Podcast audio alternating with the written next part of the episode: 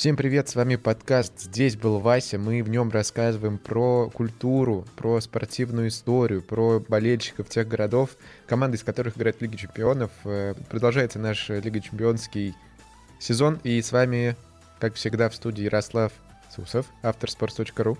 И Максим Матиенко, продюсер подкастов sports.ru. Это мы, и мы летим сегодня в Париж.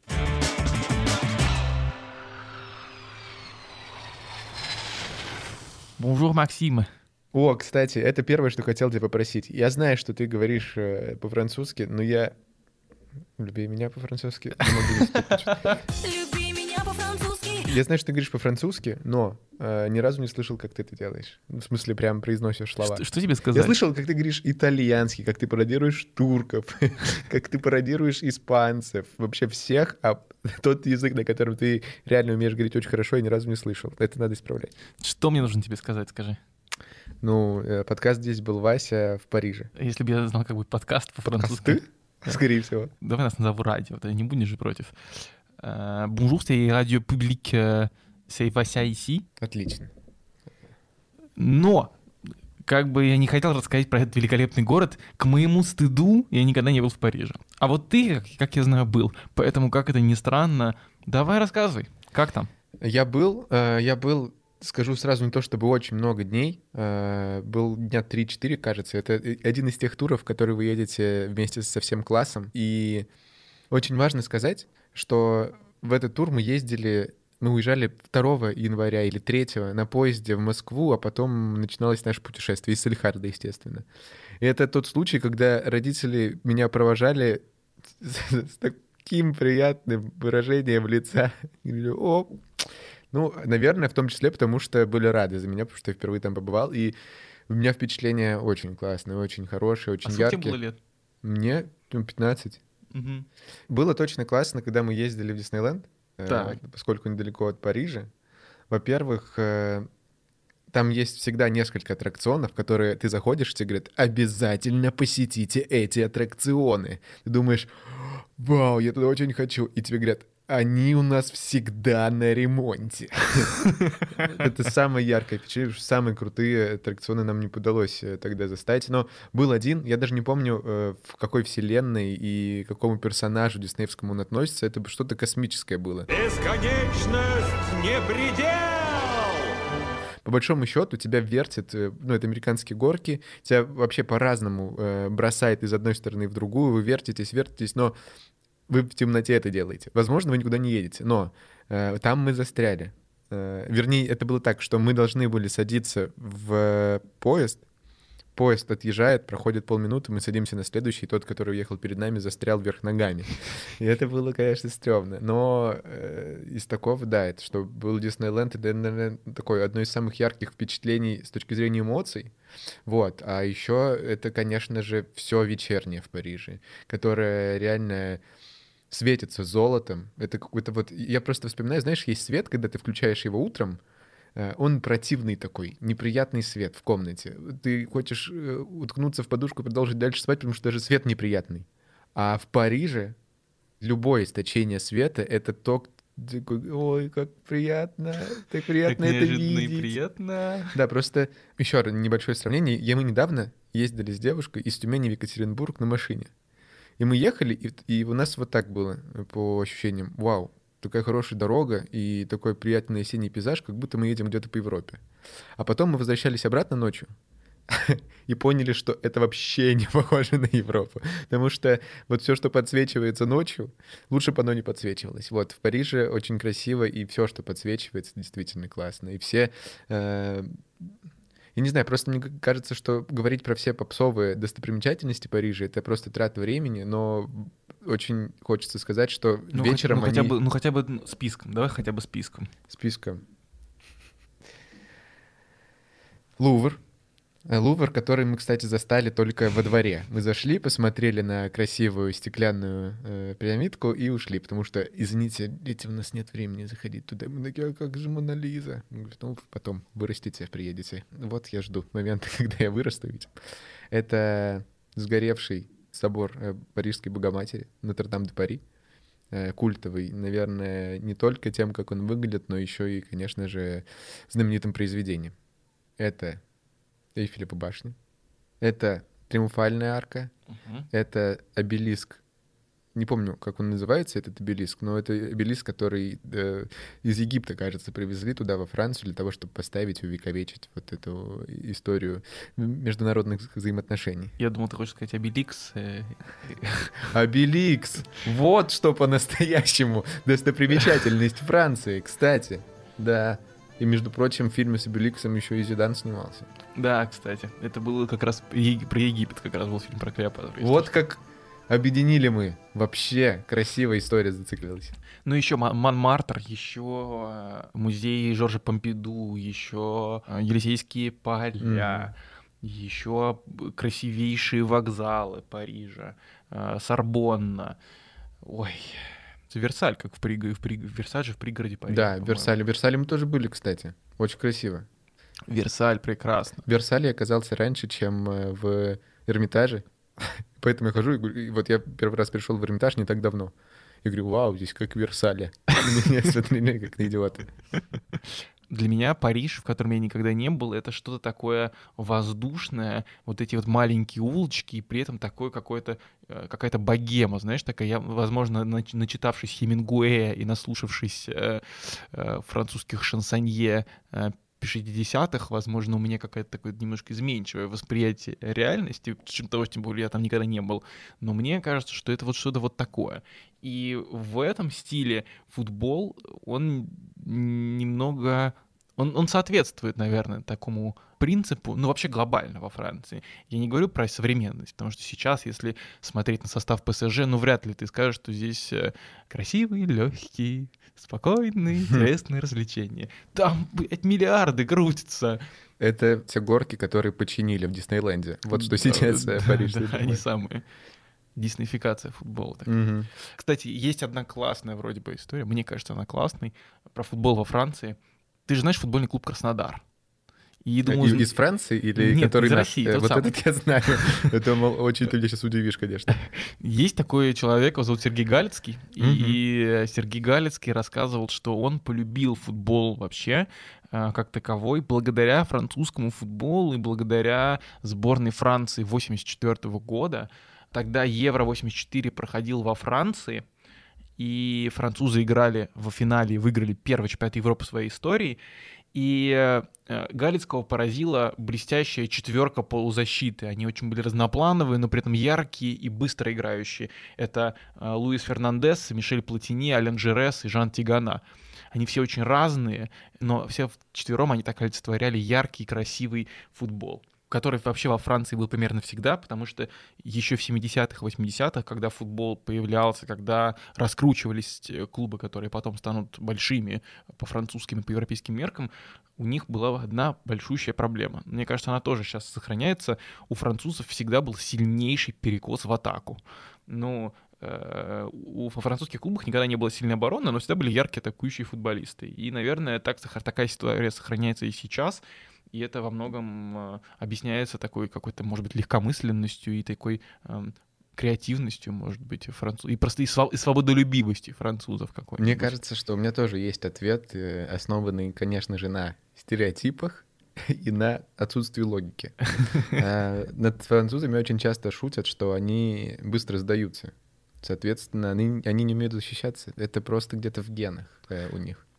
Кстати, есть классная история э, она, наверное, немножко грустная, но, с другой стороны, не очень. Она много объясняющая в том, как работает французский футбол и футбол в Париже, как раз-таки связанная с тем, что французы не очень умеют защищаться. И как раз-таки, кстати, как ни странно, во Второй мировой войне. Ты, я так понимаю, ты же к этому отсылки ну, ну, в частности. Ну, вообще можно много э, войн вспомнить, где французы в итоге очень быстро сдавались. Ну, в общем, э, на самом деле в французском футболе, ну, говоря о Париже, не, нельзя не сказать в целом, чуть-чуть хотя бы о французском футболе, во Франции нету ни одного дерби. И у меня есть информация на этот счет, даже небольшая справка. Давай, как раз... А, последнее дерби во французском высшем футболе, парижское, в смысле дерби, состоялось в Лиге 1 сезона 89-90 года между Парижем Сен-Жермен и Рейсингом Париж. Это очень давно. Это 31 год назад. Быстро посчитал я, как сам собой немножко поразился. Прикинь.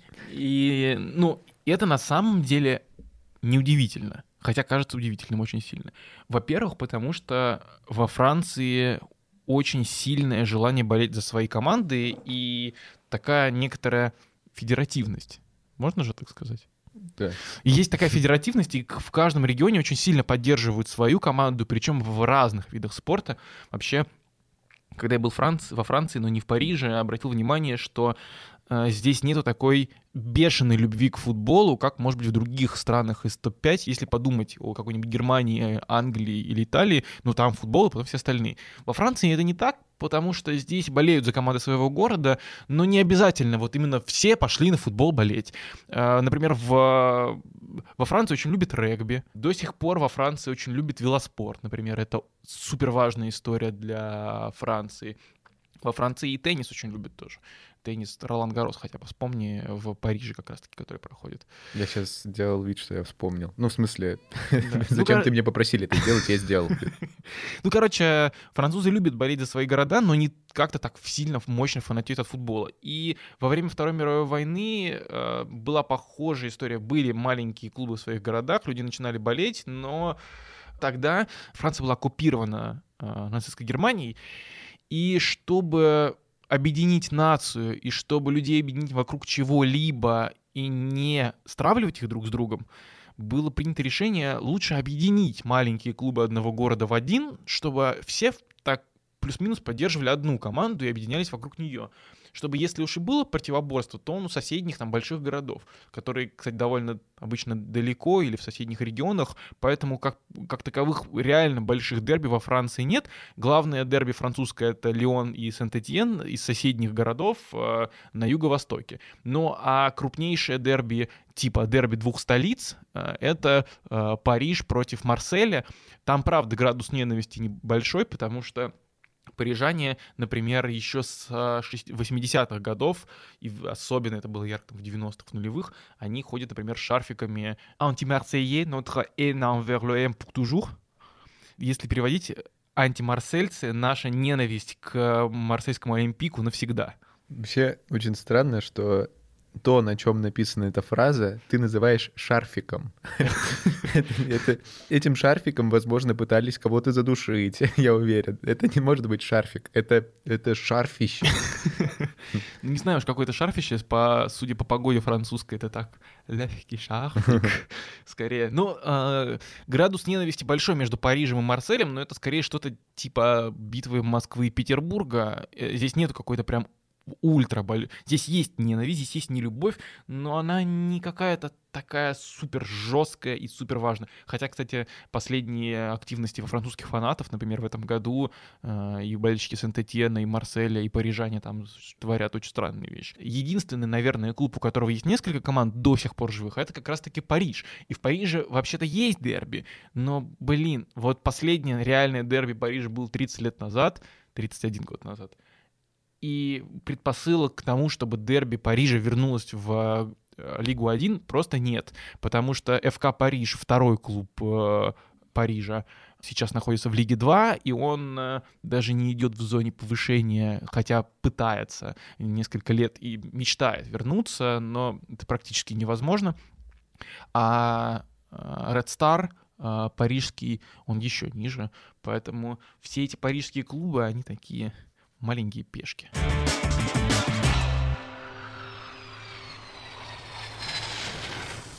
Ну вот и давай чуть-чуть расскажем про эти маленькие клубы Парижа, потому что, в принципе, историю ПСЖ так или иначе все знают, но мы к ней еще тоже вернемся чуть попозже. Начнем с, наверное, Red Star. Это клуб с, как ни странно, довольно большой историей.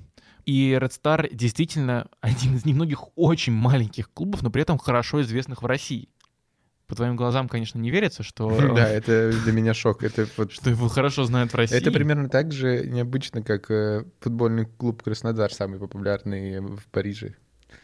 Ну да. Кстати, цвета у него зелененькие как раз-таки. А почему Red? Ну, он зелененький с красненьким. Ага. А, и там красненькая звезда такая. Короче, а, за Red Star Париж играли русские футболисты.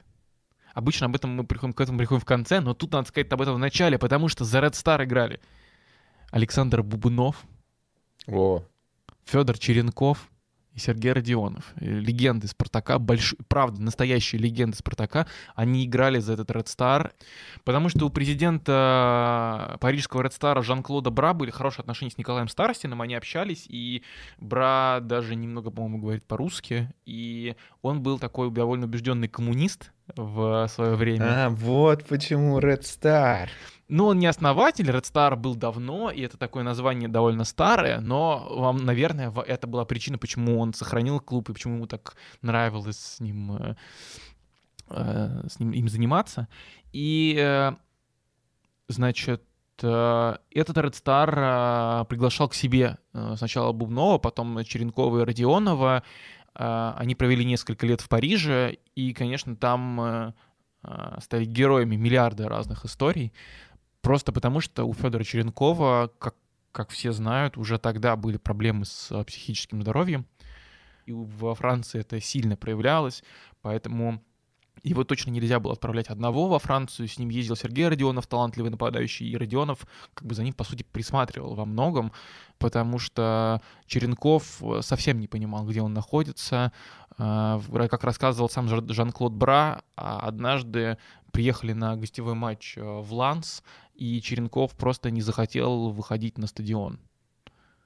Он думал, что это бездонный бассейн и что здесь что-то не так. А Бра сообщил в посольство СССР, что вот тут что-то с Федором, ему надо к психиатру. И тогда Федора отправили в Россию после этого.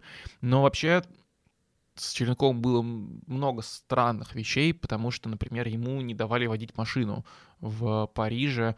А, когда проводили тесты, оказалось, что Федор а, боялся, что на него нападут пешеходы. И э, Александр Бубнов и Сергей Родионов говорили, слушайте, Черенкова не надо за руль, давайте мы его будем возить, э, у него там просто там... Он просто плохо знает Париж. Не надо ему. На самом деле все прекрасно понимали, что у Черенкова психологические проблемы. При этом Федор играл просто фантастически, ну, как и в чемпионате СССР, как и, так и во Франции. Он играл очень здорово, но запомнился во многом, конечно, такими неприятными случаями. И, как мы знаем, ни Бубнов, ни Родионов надолго во Франции не задержались. Э, хотя Бубнов проработал там несколько лет тренером, уже после окончания карьеры он там поиграл всего год. А Родионов после пары лет в Редстаре вернулся обратно в «Спартак», так что во Франции никто из них не задержался. Но они важное влияние оказали для Редстара, и это было такое важное явление для во многом даже больше российского футбола, чем для европейского, потому что они были одними из первопроходцев э, советских в Европе.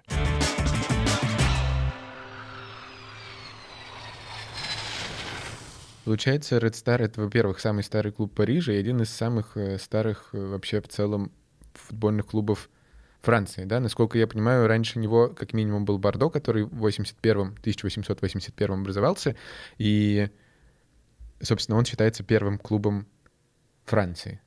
А, а остальные два клуба появились так значительно позже, потому что Париж футбольный клуб э, образовался в 69 году, в 1969, а Париж Сен-Жермен в 70-м, спустя год. И, соответственно, вот эти два клуба, они довольно молоды, и история их тоже не самая пока что большая еще, но очень насыщена, в случае, по крайней мере, с Париж Сен-Жермен, как по мне. Короткое лирическое отступление, очень короткое. Во Франции нет супергегемона, потому что Парсель и ПСЖ взяли чемпионство всего по 9 раз, Сент-Этьен 10 раз, Монако 8, Нант 8, Лион 7, Бордо 6, Реймс 6. То есть видишь, какая бешеная плотность. И хотя сейчас супергегемон это ПСЖ, но вообще в глобально, если смотреть на большой исторический промежуток, во Франции э, все так довольно сильно распределено между клубами, между между городами. И в какой-то момент, а, когда в 60-х все чемпионства забирали а, Сент-Этьен, Монако и Реймс, в Париже подумали, блин, что-то так не пойдет. Небольшие города все берут чемпионство, а мы как-то сидим, кайфуем. Надо вклиниться в эту борьбу и решили создать большой клуб в, в, а, в Париже. Получилось не очень. Хм. Потому что э, на старте создали сначала футбольный клуб «Париж», э, и встал вопрос, а где взять, значит, э, стадион, где взять инфраструктуру. И тогда футбольный клуб «Париж» объединился с маленьким любительским клубом, который назывался «Сен-Жермен». Он просто находился на, в коммуне Сен-Жермен, и как бы это был маленький любительский клуб. Они объединились, чтобы играть на стадионе, объединились в одном под, под названием Пари Сен-Жермен. ПСЖ начал подниматься по лигам вверх, а потом у него начал, случился новый раскол. И ПСЖ раскололся на Париж и на ПСЖ они соперничали, они были плюс-минус на одном уровне, но потом ПСЖ уверенно забрался дальше, и забрался он благодаря э, финансовой поддержке знаменитого актера Жан-Поля Бельмондо и его друзей-соинвесторов. Бельмондо был одним из владельцев клуба. Основным владельцем клуба был модельер Даниэль Эштер — они помогали клубу на старте, по сути, запускали его и развивали, а потом э, вышли из э, руководства ПСЖ, и на самом деле Бельмондо до смерти своей жалел, что он, э, вложив много денег в ПСЖ, даже не оставил себе пакета акций никакого, потому что он понимает, что сейчас, конечно, с э, тем, что произошло с парижанами, его бы акции и в цене бы взлетели, и, ну, его бы э, возможности как-то влиять на большой-большой-большой клуб, к которому он когда-то имел отношение, были бы серьезные. Вообще, наверное, приятно осознавать, что часть денег, которые ты вложил когда-то в клуб, э, помогли тебе вот купить Месси, Неймара в одну команду, МБП. Ты как будто бы, я не знаю, э, понятно, что когда ты актер, ты имеешь большое влияние на э, личности людей. Но тот факт, что ты еще и профессионально играешь в футбол-менеджер, Таким образом, это, конечно, прикольное ощущение. Ну, здорово, что Бельмондо дожил, и он узнал, что Месси все-таки будет играть за ПСЖ, потому что Бельмондо умер 6 сентября этого года, как раз через две или три недели после трансфера Месси, он, по крайней мере, он увидел Месси в футболке своего клуба, которому он когда-то очень давно помогал. Ну вот, кстати, я стал смотреть э, ПСЖ после последнего дерби, которое случилось э, с командой Париж в 90-м году. Ты прям в 90-м подключился, смотрел с 90-го года? Я имею в виду, активнее стал обращать внимание на историю клуба с этих э, времен, и понятно, что с этого момента как будто бы действительно должно быть все получше, чем было до этого. Тут еще президентом клуба стал ставленник телекомпании «Канал Плюс», в связи с этим появились новые возможности. Мне кажется, точно добавило, во-первых, э, какого-то менеджерского подхода, э, более осознанного, плюс это всегда связано с телекомпанией, с медиасетью, и это и контракты, и права, и так далее, плюс э, возможность закупаться и играть на трансферном рынке и учиться его переворачивать. Серьезные возможности у ПСЖ появились уже в 90-х, и это только принято сейчас говорить, и кажется, что вот, э, до шейхов э, ПСЖ были никем, да вот, там пришли эти ребята из Катара и все им сделали. Нифига, это было не так, потому что уже с 90-х годов, когда одним из акционеров стал э, одна из крупнейших телекоммуникационных сетей Франции, Канал Плюс, и в совместительстве главный футбольный телеканал, это, как знаешь, как Матч ТВ бы стал владельцем Динамо угу. примерно. Ну вот какая-то там, там была такая ситуация, из 90-х годов э, ПСЖ получает серьезную финансовую поддержку, начинает расти и развиваться, и уже в 86-м году ПСЖ выиграет первое чемпионство, в 90-х будет стабильно почти в призах, либо второе, либо третье место занимать, и соберет действительно бодрый состав, потому что у ПСЖ уже в 90-х играли Юрий Джоркаев, э, Бернар Лама, э, Джордж Виа там играл, Давид Джинола, прекрасные игроки, на самом деле, которые играли, например, в сборной Франции. Очень многие из них, а многие станут потом обладателями золотого мяча. Некоторые, например, э, Джордж Виа. Или здесь будут играть потом Джей Джей Акоча. Здесь в нулевых играть будет Роналдиньо. Смертин э, тогда играл за Бордо, и он так восхищался Роналдиньо, но он говорил, что, наверное, это самый техничный футболист, против которого он играл когда-либо, а Смертин поиграл и в АПЛ, и в Франции, и за сборную России тоже немало поиграл. Ну и, конечно, в РПЛ. В РПЛ-то как. Короче, Роналдиньо самый техничный футболист, против которого он играл, и он им просто восхищался. Он говорил, его невозможно убрать, его невозможно предсказать, это что-то, просто что-то нереальное. Э, так что ПСЖ уже тогда был неплохо. Я, кстати, хорошо помню э, ПСЖ конца нулевых. И могу сказать, что я начал болеть за ПСЖ.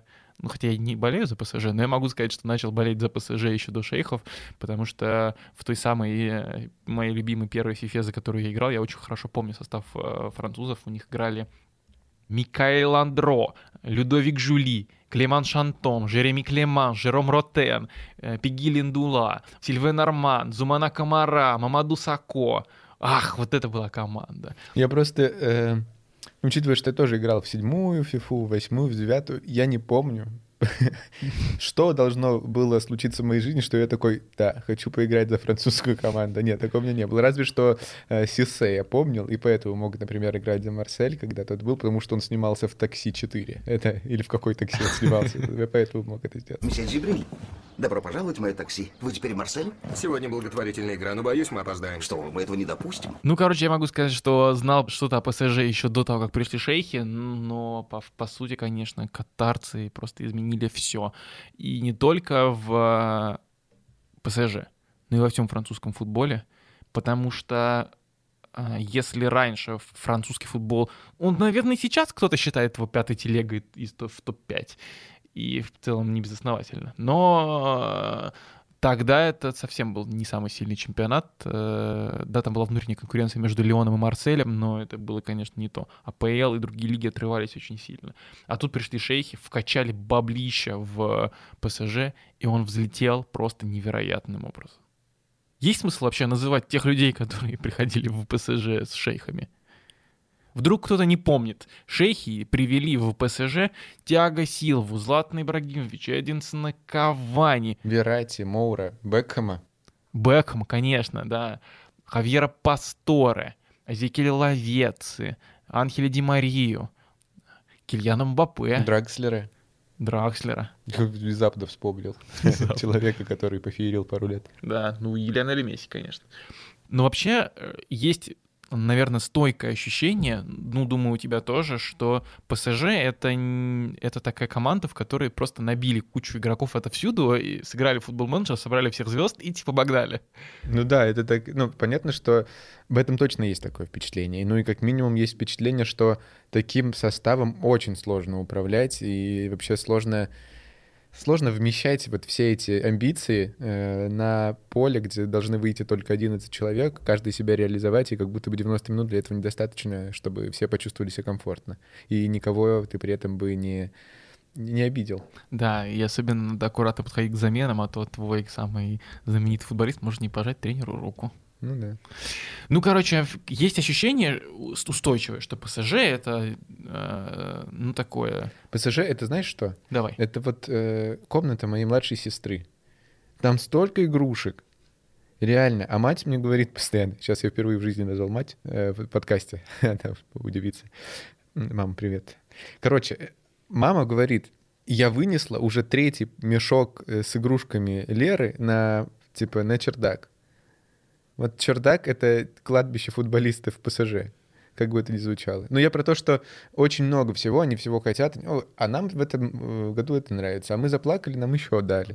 А вот нам кажется, вот это нам понадобится. А все хорошее там остается где-то на полках и переходит на чердак. Ну, видимо, так, именно такая история происходит с воспитанниками футбольного клуба ПСЖ, потому что вообще-то у ПСЖ очень неплохая академия. И воспитанники этой академии, это, например, Альфонс Ариаля, Кингсли Каман, Преснель Кимпембе, например. О, Такая реакция устроит тебя, если что, до этого игрока? Кто это? Ты не знаешь? Нет. Вообще-то Николя Анелька а. на старте играл за ПСЖ. Ну, короче, ПСЖ немало и выпускает игроков, и Э, например, Кингсли Коман вообще их похоронил э, в финале Лиги Чемпионов, когда играли Бавария с ПСЖ. У ПСЖ неплохая академия, одна из самых бодрых э, в юношеской Лиге Чемпионов. Они, правда, неплохо смотрятся. Просто с таким набором звезд пробиться в основу, даже если ты суперталантливый парень из Академии ПСЖ, практически невозможно. Раз уж мы заговорили об, об Академии ПСЖ, то нужно сказать и о тех пацанах, которые в эту Академию идут. И, как правило, так вообще было всегда во всем французском футболе, но сейчас это супер четко видно. Люди, которые играют в футбол и пытаются стать крутыми футбиками, это часто ребята с окраин, из пригородов, это часто иммигранты, либо дети иммигрантов, потомки тех, кто переехал из французских колоний в Африке. Так что у них у многих этнические предки родом, например, из Мали, кто-то из, где-то из Алжира, где-то из Марокко. Ну, просто если даже обратить внимание на французскую сборную, это известный факт, что французская сборная сама по себе это такая большая история иммиграции. Даже если обратить внимание на тех футболистов, которые сейчас делают погоду, которые сейчас э, решают во Франции, это Карим Бензима и Килиан Мбаппе. Карим Бензима он потомок алжирских иммигрантов. Зинедин Зидан тоже был потомком алжирских иммигрантов. Э, э, Кильян Бапе, э, его мама из Алжира, а папа из Камеруна. И Нгола Канте, потомок малийских иммигрантов. Поэтому так получилось, что сейчас футбол в Париже, он живет в пригороде, в маленьких городках, клубы из которых играют, например, в третьем дивизионе. Вот там могут быть настоящие дерби, ну, можно сказать, одного города. Угу. Но как одного города? Это типа дерби Одинцова-Мытищи. Хм. Вот, э, это дерби, как ты считаешь? А где проходит оно? В Одинцово или в Мытищах? Три... А? Ну, я просто пытаюсь понять, оно в Одинцово будет играться, например, или в Мытищах? А это имеет значение? Да. Давай в, в Мытищах. Тогда да. Ну вот, видимо, во Франции это тоже такая какая-то история, потому что э, Мбаппе, э, он вообще-то парижанин, потому что он из пригорода, из небольшого городка Бонди. Висам Бен Едер тоже из пригорода парижского. Короче, половина сборной Франции из, Пари... из пригородов Парижа, из маленьких городков, которые, ребята, которые пробивались, несмотря ни, ни на что, и били за свое право играть за сборную. И вот новый французский футбол — это это вот такая история. Это уже не легкость и воздушность, которая могла бы быть 30 лет назад.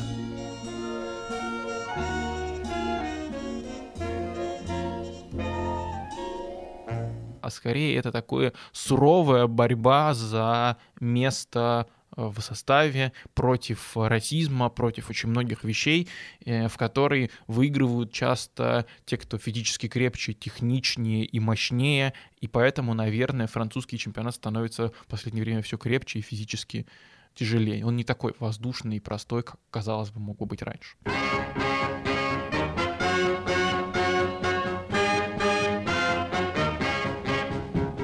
А теперь единственный неповторимый, блестящий комментатор и фантастический знаток французского футбола. Александр Шмурнов. Александр, здравствуйте. Очень рады вас слышать у нас в подкасте. Здравствуйте. Извините, я из машины. Надеюсь, что звук будет хороший. Александр, вы как главный эксперт по Франции, как большой любитель Парижа и всего французского, расскажите мне, к большому стыду, я никогда в Париже не был, хотя Францию люблю, во Франции много где был, расскажите, какой он футбол именно парижский, чем он отличается от, от э, футбола в других городах, как здесь болеют и в чем здесь главная особенность? Ну, во-первых, надо сказать, что Париж э, город не футбольный, хотя бы потому, что при в общем, 8-миллионном населении, даже самый центр Парижа, который граничит перифериком, то это 2,5 миллион, миллионный большой город. Париж имеет всего-навсего одну команду, причем команду, э, скажем так, растянутую в истории на много разных рваных периодов. Э, было время, когда в Париже и вовсе не было клуба, который представлял бы элитный дивизион. Было время, когда в Париже клубов было несколько, но все они были в разной степени, э, скажем так, умирающими или просыпающимися. В общем, Париж не имеет традиций футбольных, которые могли бы каким-то образом определять характер города. Потому что если вы приезжаете в Марсель, э, то любой человек, ну абсолютно любой, настоящий марселец скажет в какой-то момент, за какой-то беседой вам, что ну, в Марселе у мужчины может быть только две страсти – это футбол и море. Ничего подобного от парижанина вы не услышите, даже если он болеет за Пари Сен-Жермен. Во Франции много городов, которые, в принципе, футболом обустроены, скажем так, которые известны благодаря своему футболу, хотя, наверное, в чистом виде таких нету, потому что э, тот же Леон, который последние 20 лет является важнейшей частью городской жизни, был на обочине, а, оставляя, в общем, за собой десятое место в городе после кулинарии, древней истории, как бы буржуазных революций и так далее, качества и прочего-прочего. Но все-таки вот сейчас даже с появлением Пари Сен-Жермен даже с появлением такого, казалось бы, гигантского, претендующего на э, место в мировом топе клуба, Париж не стал намного более футбольным городом. Это нужно понимать. Нужно понимать, что для того, чтобы найти в Париже, скажем так, место, где болеют за Пари Сен-Жермен, нужно очень постараться, нужно очень этого хотеть, нужно приехать специально для этого. В других городах, в маленьких городах, типа, например, Ассера, ну, я просто привожу примеры, которые, мне кажется, очень так и кристально понятными. Город с 30 тысяч жителей играл там в четвертьфинале Еврокубка, да, клуб. И э, человек, которого звали Геру, легендарный, сделавший этот АЦР, он был вторым или третьим человеком города. Его не просто все знали, а, как бы его здоровье можно было спрашивать у прохожих на улице. В Париже, в Париже, ну понятно почему, потому что это столица, и потому что нет традиции, потому что Париж очень широк э, и привлекателен своими остальными гранями. Футбол близко не дотягивает даже до лионского уровня. А, я уже не говорю про марсельский и так далее, и так далее. И тем более для, до уровня маленьких провинциальных городов, где футбол ну, представляет что-то особенное. При этом Париж сейчас, а, конечно, просыпается и просыпается с неожиданной стороны, как футбольный город. Пари Сен-Жермен становится частью блестящей жизни. То есть болеть за Пари Сен-Жермен и как-то внутренне быть причастным к Пари Сен-Жермен а, можно по двум причинам. Если ты сам очень любишь футбол, а, если ты мальчишка из предместья и сам занимаешься в какой-нибудь школе, если при этом а, почему-то тебе не нравится Марсель, это, кстати, тоже очень интересная история в, в Париже болельщиков Марселя не меньше, чем в Марселе, такое ощущение. Потому что Париж столица, туда тянутся там ребята из разных городов и разных национальностей, а Марсель э, город не просто интернациональный, а все-таки с уклоном в Северную Африку. И вот когда они приезжают, они там нарочито болеют за Марсель, а, как бы несмотря на то, что они стремятся и приезжают в Париж. Это тоже такой феномен, который вряд ли увидишь в Лондоне, где-нибудь в Буэнос-Айресе или еще где-то, в настоящих футбольных городах. Но Париж э, становится все-таки ориентиром, потому что очень много рекламы. Очень много рекламы, и наши такие некрепкие души молодых людей, особенно тех, кто футбол любит, э, Париж въезжает как такой большой важный ориентир в их собственные души, в души родителей, знакомых, тех, кто пинает мячик на улице. Это первая часть. И вторая часть – это э, уже такая мощная прослойка людей, которые считают, что если он болеет за Пари Сен-Жермен, значит, он где-то близко к luxury. И вот, э, ну, это немного странная история, понимаете? Она, если вы начнете вот все то, что я вам сейчас пытаюсь объяснить, кому-то рассказывать в Италии или в Англии, вас поднимут на смех там вот это лиц или какой-нибудь там Фиорентина, это смысл жизни. А, и там объяснять, почему человек болеет за свою команду, совершенно никому не нужно. А, в общем, Париж эм, с большим трудом завоевывает себе пространство в городе. Это он делает за счет больших денег. Еще раз подчеркну, если бы не агрессивный маркетинг, если бы не огромное количество рекламы, которая льется отовсюду в Париже, поддерживающая Пари Сен-Жермен, который за это платит хорошо, то, конечно, не было бы такого интереса. И второе, это то, что Пари Сен-Жермен это модно. Третье, и я надеюсь, главная история парижская, она только начинается, потому что настоящие болельщики, если не говорить про а такие болельщики, которые в свое сердце нам эту занозу, в этот кинжал воткнули и больше никогда его не вынут, чтобы не захлебнуться кровью. Это болельщики, упоенные результатом. Понятно, что Манчестер Юнайтед, Ливерпуль имеют огромное количество поклонников не потому и не только потому, что у них какая-то такая а, замечательная история, где-то там что-то таится в глубине этой истории какие-то важные рассказы, типа там малышей Басби или ливерпульских. Не об этом речь. Речь о том, что Манчестер Юнайтед и Ливерпуль всегда поддерживали своих болельщиков результатом. Поэтому Баварию обожают, поэтому Реал и Барселона э, остаются самыми популярными. И вот Пари Сен-Жермен сегодня, наконец, начинает обретать второй раз, обретать новую публику. Я очень хорошо помню первый раз, э, когда я, собственно, впервые был в Париже в 92 году, а потом с тех пор практически каждый год там бывал и снимал даже репортаж в 94 году, когда Игорь Корнеев, играя за Барселону, забил в матче ПСЖ Барселона в полуфинале гол, но Барса не прошла, прошел Париж с легендарными Джорджем Веа, с Раи, с Дюгари и так далее. И я очень хорошо помню, как, как в тот момент город начинал э, верить в то, что будет команда. Но был гигантский спад. Я это все тоже отследил, этот спад, когда Париж э, совсем был ужасен.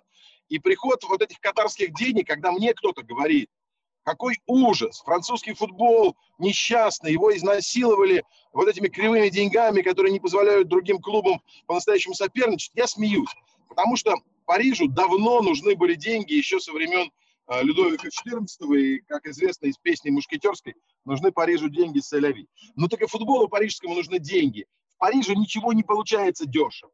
В Париже нельзя сделать дешево. Вот вы задали вопрос вообще про парижский футбол. Я вам скажу, сейчас ведь это не только Пари Сен-Жермен последние несколько лет клубы, во-первых, Пари ФЦ, во-вторых, Red Star, пытаются потихонечку, ну, в том числе на фоне и благодаря вот этому мощному локомотиву ПСЖ, делать свои дела. И, например, у Пари ФЦ появился спонсор.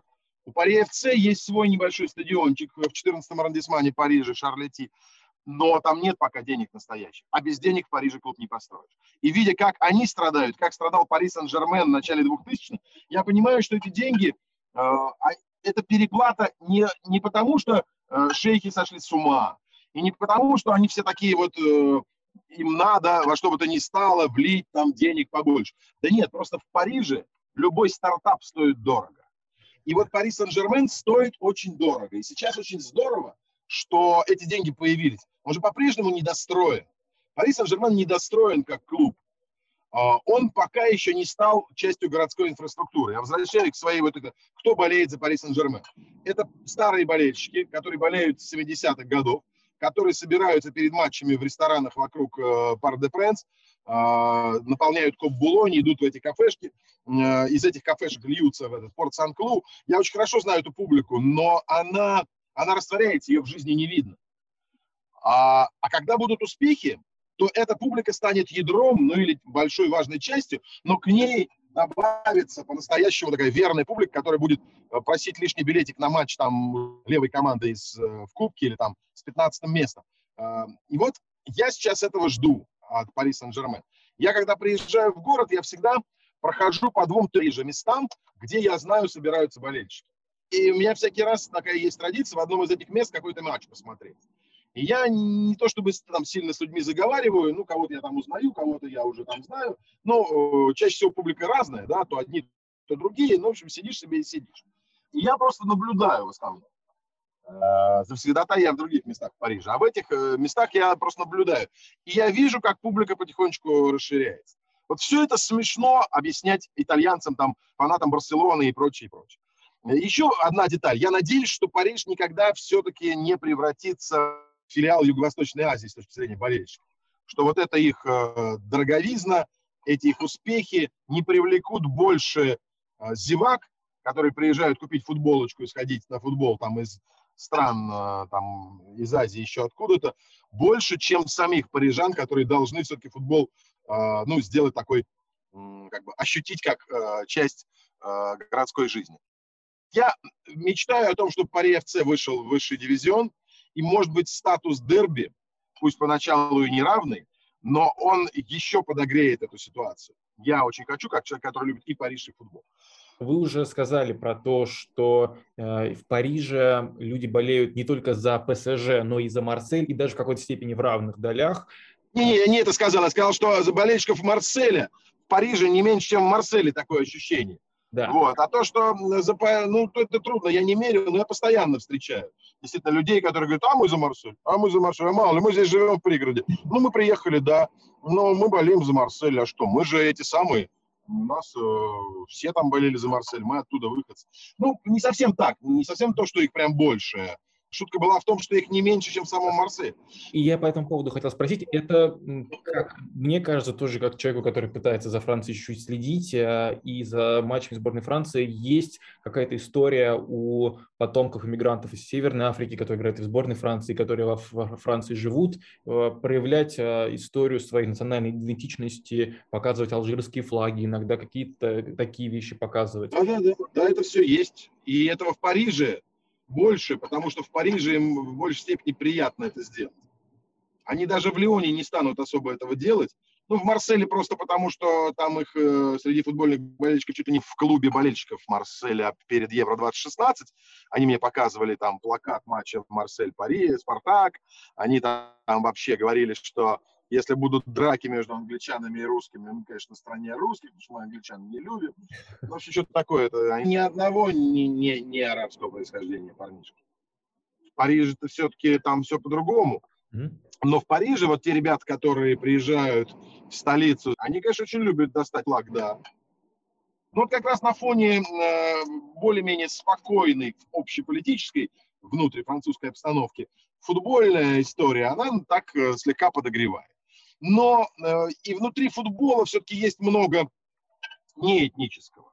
Потому что в Марселе не любят Париж не за то, что он такой белый или такой не такой этнически, а просто за то, что он Париж.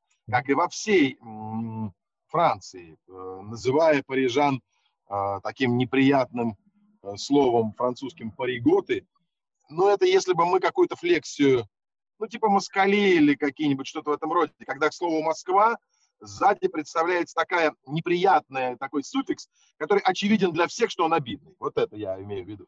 И вот в этом смысле Марсель, когда как футбольная столица, а можно считать Марсель одной из футбольных столиц, э, все-таки Марсель э, наряду с Сент-Этьеном был клубом номер один, а уж именно в 80-е и в 90-е годы когда крепло по-настоящему футбольное фанатское движение, Марсель, безусловно, был номером один. Сент-Этьен с середины 70-х уже ничего не значил, а Леон только в начале 2000-х знал, что что-то начал представлять. Там были всполохи Нанта, там был Монако, то все, но все равно номером один по трофеям и просто по статусу был Марсель. Они поэтому Парижу показывали дулю футбольную, а кто-то показывал гастрономическую, а кто-то какую-то еще и так далее, кто-то винную, условно говоря, я условно.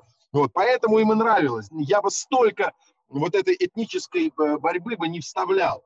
Если вы думаете, что э, противостояние Марселя и болельщиков Марселя Парижу э, зиждется на этнических историях, ну это, наверное, неправильно. А этнически подпитывают а стержится просто на том, что столицу, столице всегда нужно показать э, Кукиш. И Кукиш – этот футбольный. Если говорить про болельщика типичного футбольного в Париже, какой это человек? Расскажите про него, опишите, как он выглядит. Кто... Ну вот пока, если, если вы хотите вот сейчас, а, сейчас пока еще в большинстве своем, это мужчина лет 45, который э, просто любит футбол, Э, ему футбол нравится как вид спорта, может быть, сам занимался, еще что-то, и которому в свое время было досадно, что в городе ничего такого нет, и когда ему стало 20-25 лет, появление Парижа как одной из сильнейших команд Франции, чемпионство в 94 году, Лига чемпионов, полуфинал, да, вот этот с Миланом,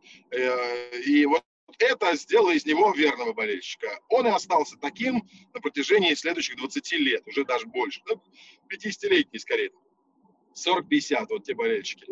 Э, я еще раз говорю, что этот тип, он, э, ну, это абсолютно нормальный такой, э, скажем так, бюргерского городского склада человек, которому просто очень нравится футбол и который видит в своем походе на футбол, в наблюдении за футболом, ну, некое воплощение мечты юности, э, довольно бурной. А, он сейчас уже особо не э, готов там с кем-то драться или что-то и проявлять фанатские вот нормальные чувства. Но он э, жесток в своих оценках, он собирает какие-то символы и атрибутику, он верен, его совершенно не видно, незаметно. Он никогда не поедет ни на какой выезд, скорее всего. А, он просто будет сидеть либо дома, либо на стадионе, либо в кабаке и будет довольно яростно а, болеть за команду. Сейчас его сменяет вот тот самый тип а, парней, которые, скажем так, выходцы из первых болельщиков, из первых, из первых фанатов. Дети первых фанатов. Фанатская жизнь в Париже тоже была не очень бурной, но Коп Булонь возник. Это все-таки постоянные 15-20 тысяч человек, которые ходили практически на каждый матч, даже в тяжелые времена. Это люди единые, это бойцы. Э, их гораздо меньше, чем в Марселе, не говоря уж там про э, английские клубы или там Спартак или Динамо. Их немного.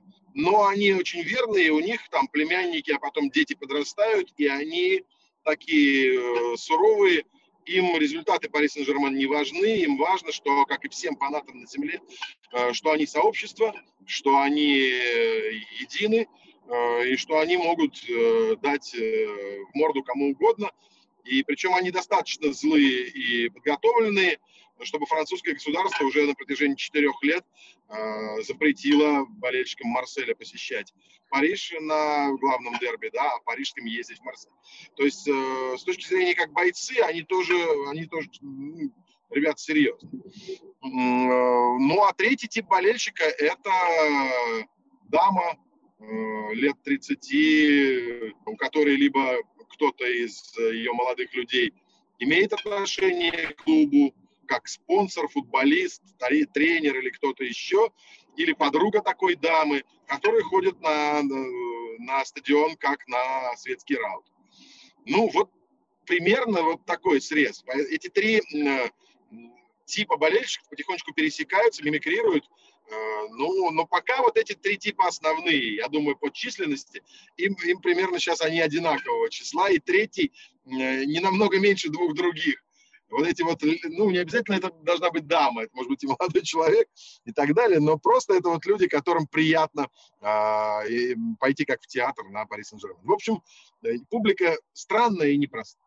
У вас очень классное получилось и подробное, интересное описание. И, честно говоря, у меня появилось небольшое такое впечатление, э, да, что сравнивать французскую футбольную публику с публикой итальянской или немецкой не, не нужно, но есть у, по крайней мере, у первого и второго типа некоторые схожие черты с российской футбольной публикой, возможно.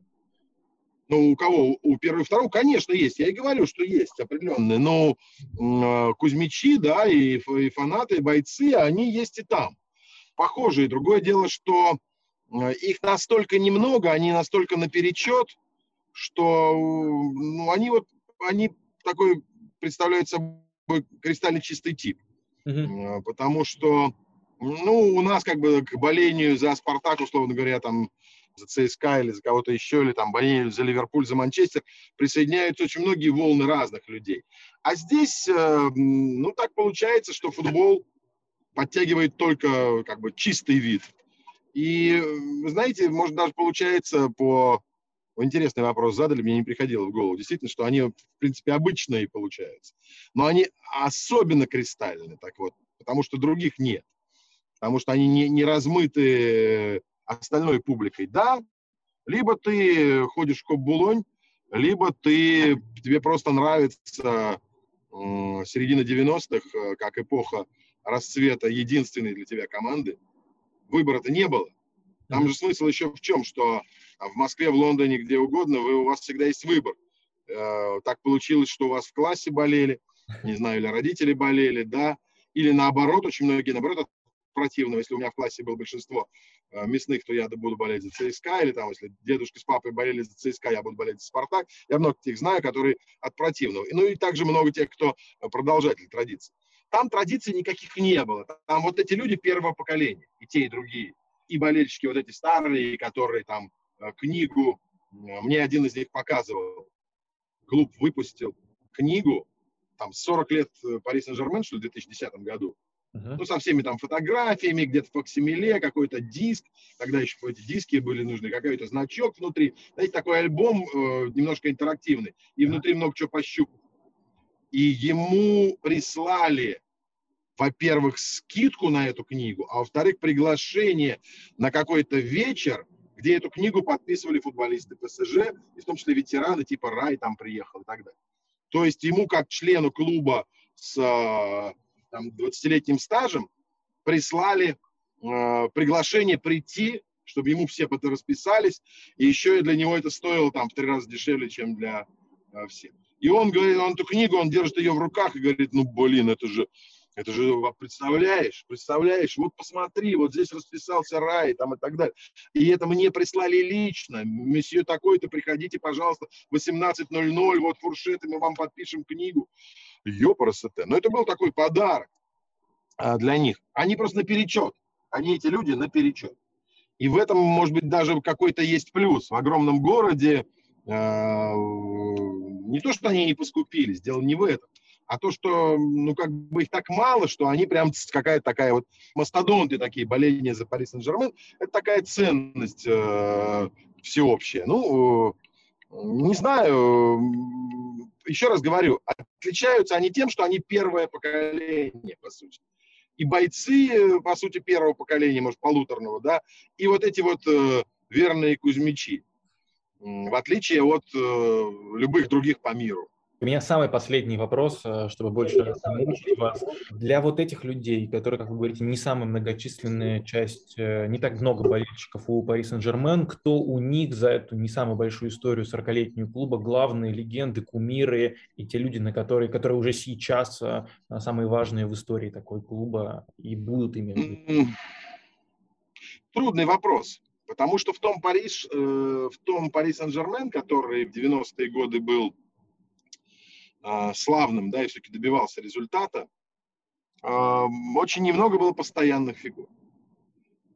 В какой-то момент э, играл Дюгари, да, ну как его можно было считать особо каким-то своим, если он большую часть карьеры молодой, где он раскрылся, играл в Бордо, а потом уехал в Англию и тоже как бы, ну что, и что с того Дюгари, что с него получишь? А, был Паулета в какой-то момент, но когда ты все время занимаешь 16 место, твой лучший игрок вряд ли может быть героем. А, он был единственным сильным футболистом в том ужасном провалившемся Париже начала 2000-х. И все-таки вот кого не возьми сейчас, те ребята, которые играют, еще ни один не набрал такого веса, да, даже Мбаппе. Слишком мало еще времени прошло и мало такого вот результата по-настоящему исторического. Я все-таки полагаю, и я знаю этому несколько подтверждений, что Круче Рая нет никого. Хотя он и бразилец. Он бразилец, и тем не менее его судьба, его некий ореол, скажем так, высококультурного человека, а он из семьи, там, профессорской семьи сам и так далее, ну, из такой вот, не из фавел, да, и в Париже понятно, что, ну, какая-то вот это белое отношение к тому, что человек белой кости, а, оно оно, может быть, сыграло свою роль. Он всегда был очень приличным еще и сам по поведению, и всегда общался, и до сих пор. Ну и в клубе работает его друг, тоже знаменитая фигура, Леонардо.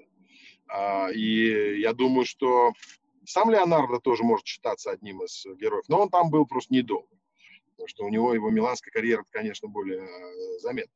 А, ну, наверное, Рай. Я не могу сказать про Джорджа Веа, все-таки немножко другая культура и другое вообще немножко другого типа склада. И все, ведь больше героев-то и не было. Ну, был Бернар Лама, конечно, но все равно это не было, не было эпохально. Так что, вы знаете, я этого вопроса никогда сам не задавал своим друзьям парижским в разговорах с ними, с болельщиками, я чувствую, что вряд ли кто-то из футболистов способен быть более значимой фигурой, чем Рай. Но я переспрошу в ближайшее время, мне даже самому стало интересно. А может быть, они назовут какие-то еще фамилии. Потому что, ну, мало ли, кто-то запомнился и запал в душу благодаря каким-то эпизодам. Мне трудно оценить, потому что все-таки надо говорить э, с болельщиками из э, ну, из тех, кто смотрит каждую неделю и чувствует э, пульс. Но, опять же, понимаете, поскольку клуб молодой, у клуба мало успехов, хотя казалось бы, да, сейчас такая вывеска, но пока еще нечем, нет тех карт, которые можно выложить на стол, то надо цепляться за любую более-менее приличную десятку или валета, если у тебя нет тузов в рукаве. Так что рай, я думаю, это, ну вот, это моя версия. Считайте. Вы меня заставили теперь задать этот вопрос сразу там пяти или десяти людям, а, которых я в ближайшее время в Париже встречу среди болельщиков именно Пари Сен-Жермен. Среди кузьмичей и бойцов у меня и те, и те есть. А, так что э, звоните через полгода, я вам отвечу на этот вопрос более детально. Здорово. Очень рад, что натолкнул вас на новые какие-то мысли, на чем, может быть, вам было бы интересно. Рад, что вам понравилось. И merci beaucoup, monsieur Шмурнов. Merci à vous. Bonsoir.